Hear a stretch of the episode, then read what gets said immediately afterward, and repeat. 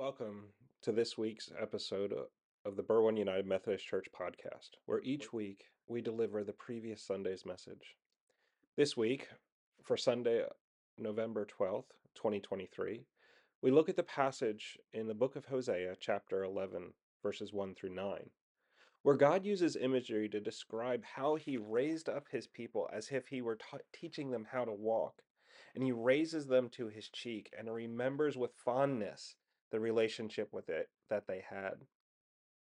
But we also get the sense that things are not what they used to be.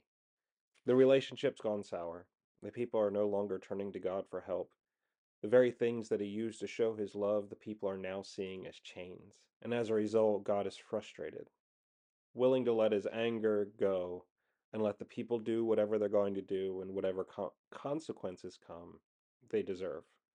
But God remembers that God is God that he's not overrun by human emotions. And so he relents and turns back to his people, longing for that relationship that he once had to come back. As we begin this week's message, we'll begin with prayer. We'll read the weekly passage, turn to the sermon, and then turn to the week's pastoral prayer. I hope you'll listen in to the end and join in those prayers. And if this is a blessing to you, we hope you might consider supporting the church and its ministry by going to our website at berwynumc.org/give.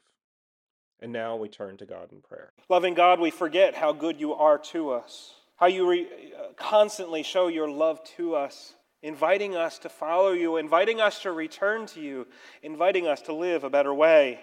In these moments, let us turn to you now, so that in doing so, your Spirit might uh, open our ears and soften our hearts, so that we might experience and feel your presence in our midst and in doing so, may we be transformed.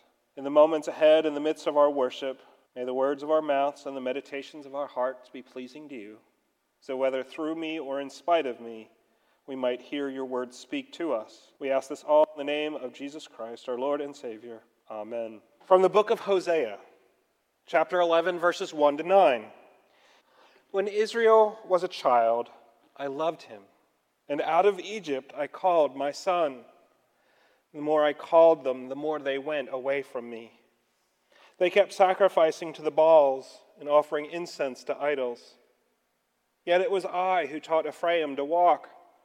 I took them up in my arms, but they, they, they did not know that I healed them. I led them with cords of human kindness, with bands of love. I was to them like those who lift up infants to their cheeks. I bent down to them and fed them. They shall return to the land of Egypt, and Assyria shall be their king, because they have refused to return to me. The sword rages in their cities, it consumes their oracle priests, and devours because of their schemes. My people are bent on turning away from me. To the Most High they call but he does not raise them up at all. How can I give you up, Ephraim? How can I hand you over, O Israel? How can I make you like Admah? How can I treat you like Zeboim? My heart recoils within me. My compassion grows warm and tender. I will not execute my fierce anger. I will not again destroy Ephraim, for I am a God and no mortal, the Holy One in your midst, and I will not come in wrath. This is the word of God for the people of God. Thanks be to God.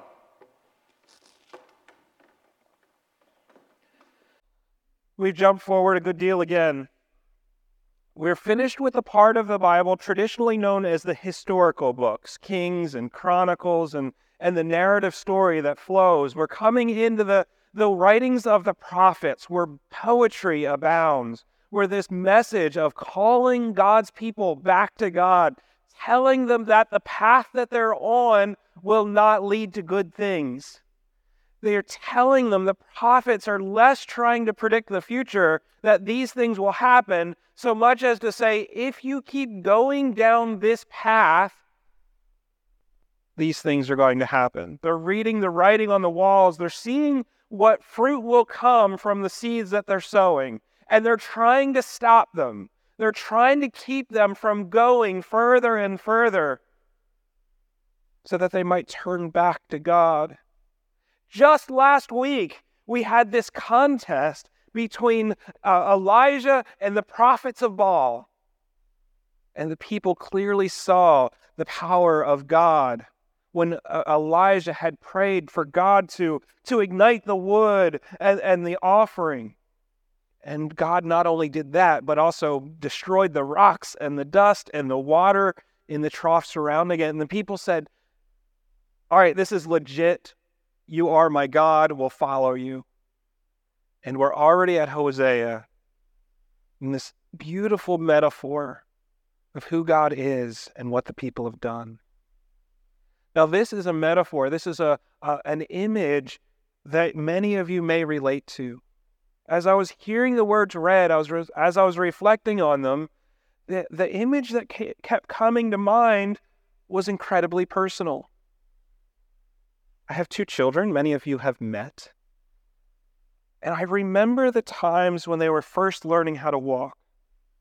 They were unsteady on their feet. They would pull themselves up to stand at the couch or the coffee table, and then they would just start reaching a little further away to get to either me or to Rebecca or to something that they wanted. And they would reach and they would reach and they would go so far, and then usually they would reach just a little bit too far and then kind of plop down. And they were eager to take those first steps. They were eager to walk, and they wanted to walk towards us. For they loved us and they knew we loved them. The other moment that comes to mind is, is sometimes they would reach away from the couch, and if we were close enough, they would grab our hands. And then they would grab one hand with one, uh, one of theirs and the other hand of ours, and we would walk across the living room to where they wanted to go, between our feet. And they were so happy.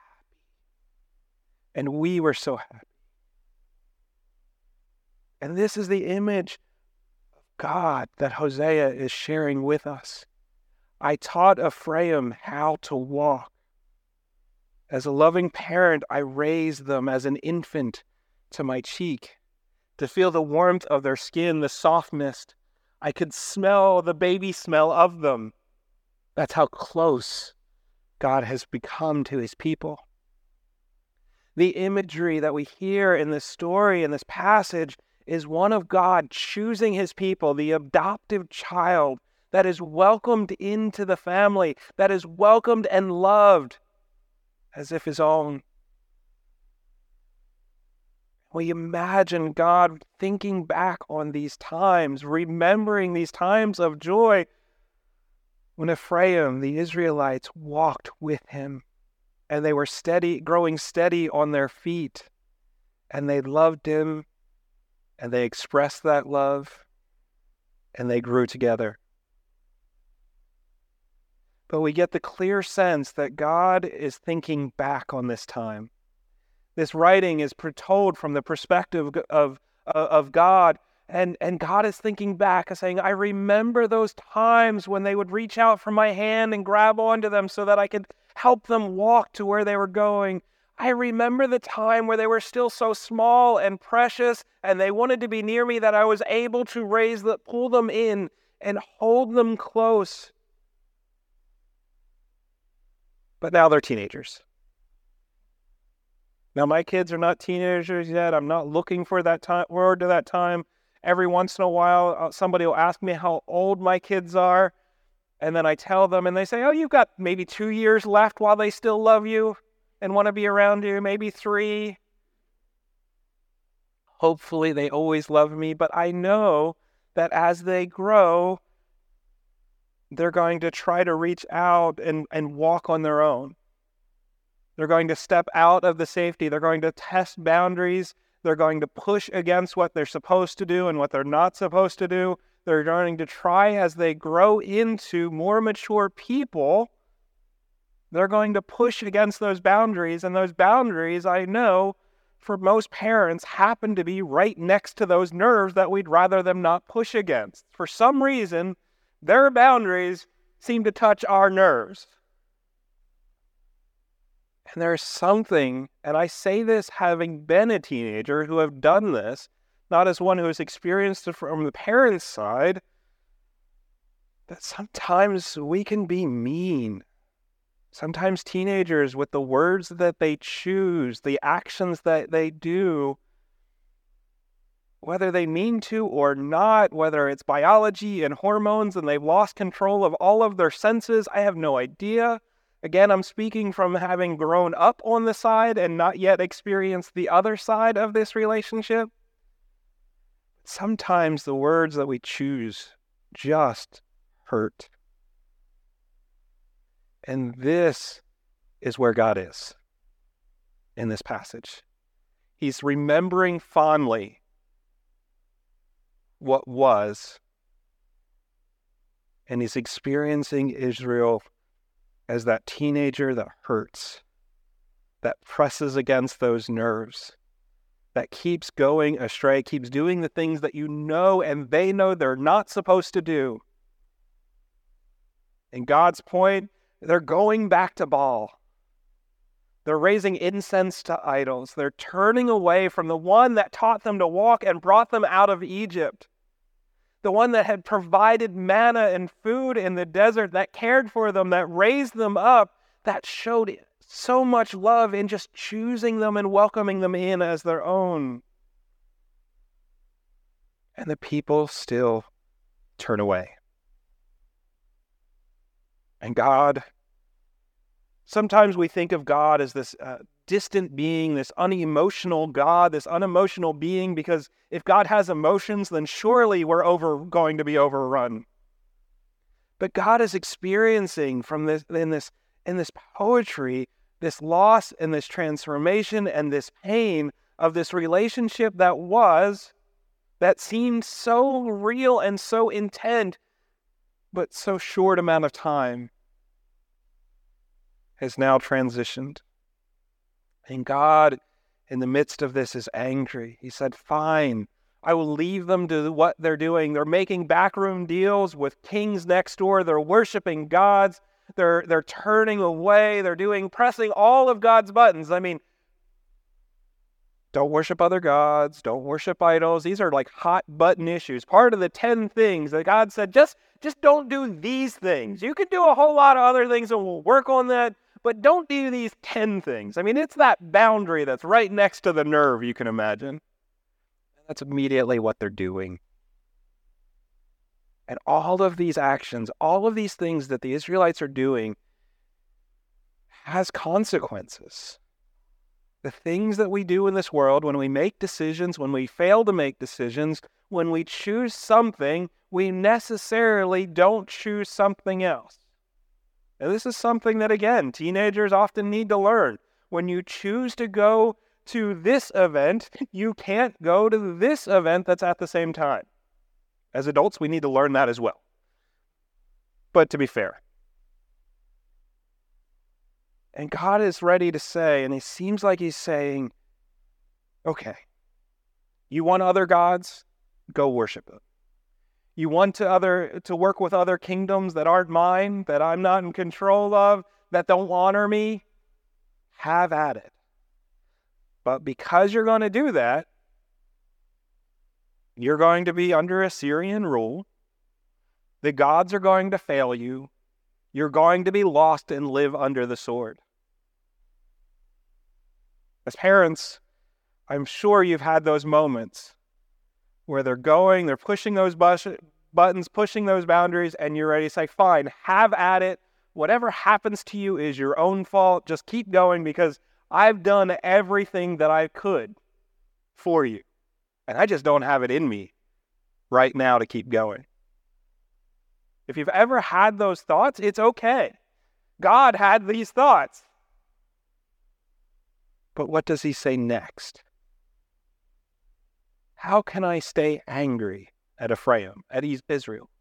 How can I remain so angry at them that I'd let them fall into ruin? How can I let them keep going down that path? How can I make it so that I can even hear their cries, that they do not rise up to me? How is it that I can be so angry that I let my child, whom I helped raise and helped learn to walk, go down this path? And God's anger relents. He remembers what was. He thinks about what could be. And in the midst of that, he says, if I were human, these emotions would overwhelm me. This anger would compel me. But I'm not human, I'm God. And my compassion, my mercy, my forgiveness, it's not like human compassion, mercy, and forgiveness. It will not end. And in those moments, we see God who is justified in the anger. We can relate to the anger, but he shows another way. He cho- chooses to dig deep into that compassion, to dig deep into that mercy, and to dig deep into that forgiveness. So deep that he gave us his son. His mercy and grace are so great that even while we were still choosing to rebel, even while we ourselves choose to abandon God, to test those boundaries and those limits, to push not only against them, but to run headlong through them, and God still doesn't say to us, well, if that's what you're going to do, I'm just going to let you do it. He could do that. But instead, he says, I love you so much that I'm going to give you my son who will show you how to walk again, how to live again, how to love again, how to be with those who are sick and hurting and in prison, who are hungry and thirsty, and I will show you that He will show us the right way to live. And when we still don't get it, he will die because of doing all of those things, showing us how not to hold on to that anger when other people push our boundaries. We have a God whose Son cried out, My God, why have you forsaken me? While also crying out onto the cross, Forgive them, for they know not what they do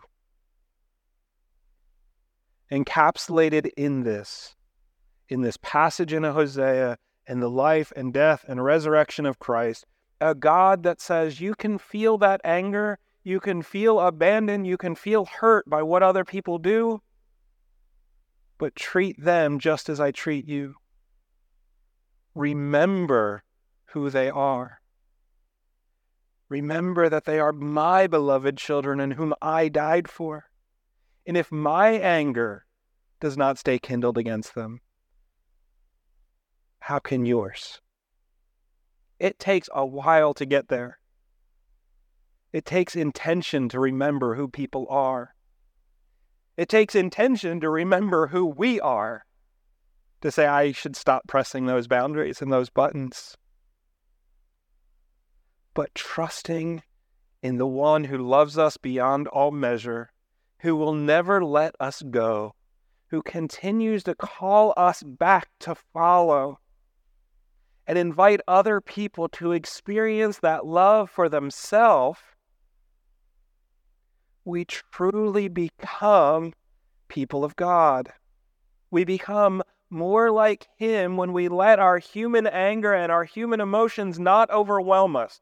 Not that it's wrong to have them, but that we remember to stop them from overwhelming us so that we don't abandon the lost. We don't abandon the hurting. We don't abandon those who hurt us. God truly shows us a new way, a better way, and He does so by showing us what He has done for us. This is the hope of the church. This is the future that we offer to a world that is hurting. This is the message of forgiveness and of transformation that we have, as a church have been given to share to the world. And I hope that we've lived it out enough and experienced it enough for ourselves to share it with others. Just a few moments, we'll be transitioning into our, our hymn of response. But before I do that, again, I try to direct you out at the end of the service to uh, there's coffee over there, there's refreshments to eat. Uh, there's time to be spent either in the library, around the table, sitting in the parlor, where you can talk about what we've discussed this day. What does it mean? Where are those times where you know you've pressed God's buttons and He's offered forgiveness? What are those things that you're doing now that's pushing against what God might be wanting for you? That you say, yeah, I really need to turn away from that. Or to bring it more uh, physical, is there somebody now who is pressing your buttons? That you're close to that point of saying, all right, I'm done with you. I can't go on. Whatever happens, happens. Who might that be? And is there a way to rewind the clock a little bit? To find a way back from being overwhelmed by that feeling so that you might find hope and healing in that relationship. This is how we live out God's example here on earth. Let us pray. Loving God, we give you thanks that we have been called together as your people in this place, in this community. We pray for one another, for the uh, prayer requests that have been lifted aloud this day, for those in our lives who are hurting and in need of healing. So we lift up Rosalie. We lift up all those who are in need of your care. We pray for the DeShong family and all those who grieve the loss of Wanda and Adam. We pray for all the people that passed through our doors yesterday that they might have received and continue to receive and experience your presence and your grace in their life. And in the midst of tragedy and loss, may feel some sense of your peace, and may that peace grow. We pray for those who crossed through our doors in last night's dinner who found companionship, who found uh, joy and laughter over the course of that meal. We pray for all those whose hands in service to you made it happen. We pray for those in our community who are hurting, those who are hungry, those who are lonely, those who are struggling with addiction, those who are unsure of who they are, whether they have a place in this world. And we pray for the families of all those who have decided that they didn't. We pray for those that we know, like Serenity, and pray for others in our community, in our nation. We pray for all those lives who have been taken due to gun violence. Help us to see a better way. Help our leaders to find a better path to say no more. There has to be something that can be done. Show us. As we come to you in prayer, we ask that you to work for you to work through us. To be your hands and feet and voice crying out in a wilderness. Prepare for you in your ways. Help us as your church to be a beacon to all those who feel lost and alone and in the dark through our ministries that are both here in our community and around the world. May lives be touched. We pray for the CEYEC program in Kenya and the work that they're doing through their food pantry and other work that they are doing that we are just a small part of, that they may be a blessing to those that are hurting. But we pray for people all, all over the world, some that we know, some many most that we don't, situations that we're aware of and most that we're not, solutions that we're aware of and most that we're not. In the face of it all, it seems way too overwhelming, and yet you call us to return to you to live lives that are holy and pleasing to you, not for our sake, but for the sake of others. We pray for all those who face the threat of violence. We pray for Israel. We pray for Palestine. We pray for innocent lives lost. And we long for a lasting and true peace that is not just the absence of conflict, but is the presence of reconciliation and life. If there is any way, O oh God, that we might be an, your answer to someone's prayers this day, if there is any way that you can use us to be your hands, your feet, your loving embrace in our communities, in our families, in our workplaces, show us. Give us the courage to do so. Call us back to you when we refuse or we're too afraid. Help us to live as Christ lived. Help us to be willing to die for the sake of others as Christ was willing to die. But above all, help us to remember our compassion and not let feelings of anger and hate and betrayal overwhelm us so that we may be your people. And as your people, seeking to follow you wherever you may go as your disciples, we t- together pray the prayer that Christ taught his disciples so long ago. Our Father, who art in heaven, hallowed be thy name. Thy kingdom come, thy will be done, on earth as it is in heaven. Give us this day our daily bread, and forgive us our trespasses, as we forgive those who trespass against us. And lead us not to temptation, but deliver us from evil. For thine is the kingdom, and the power, and the glory forever. Amen.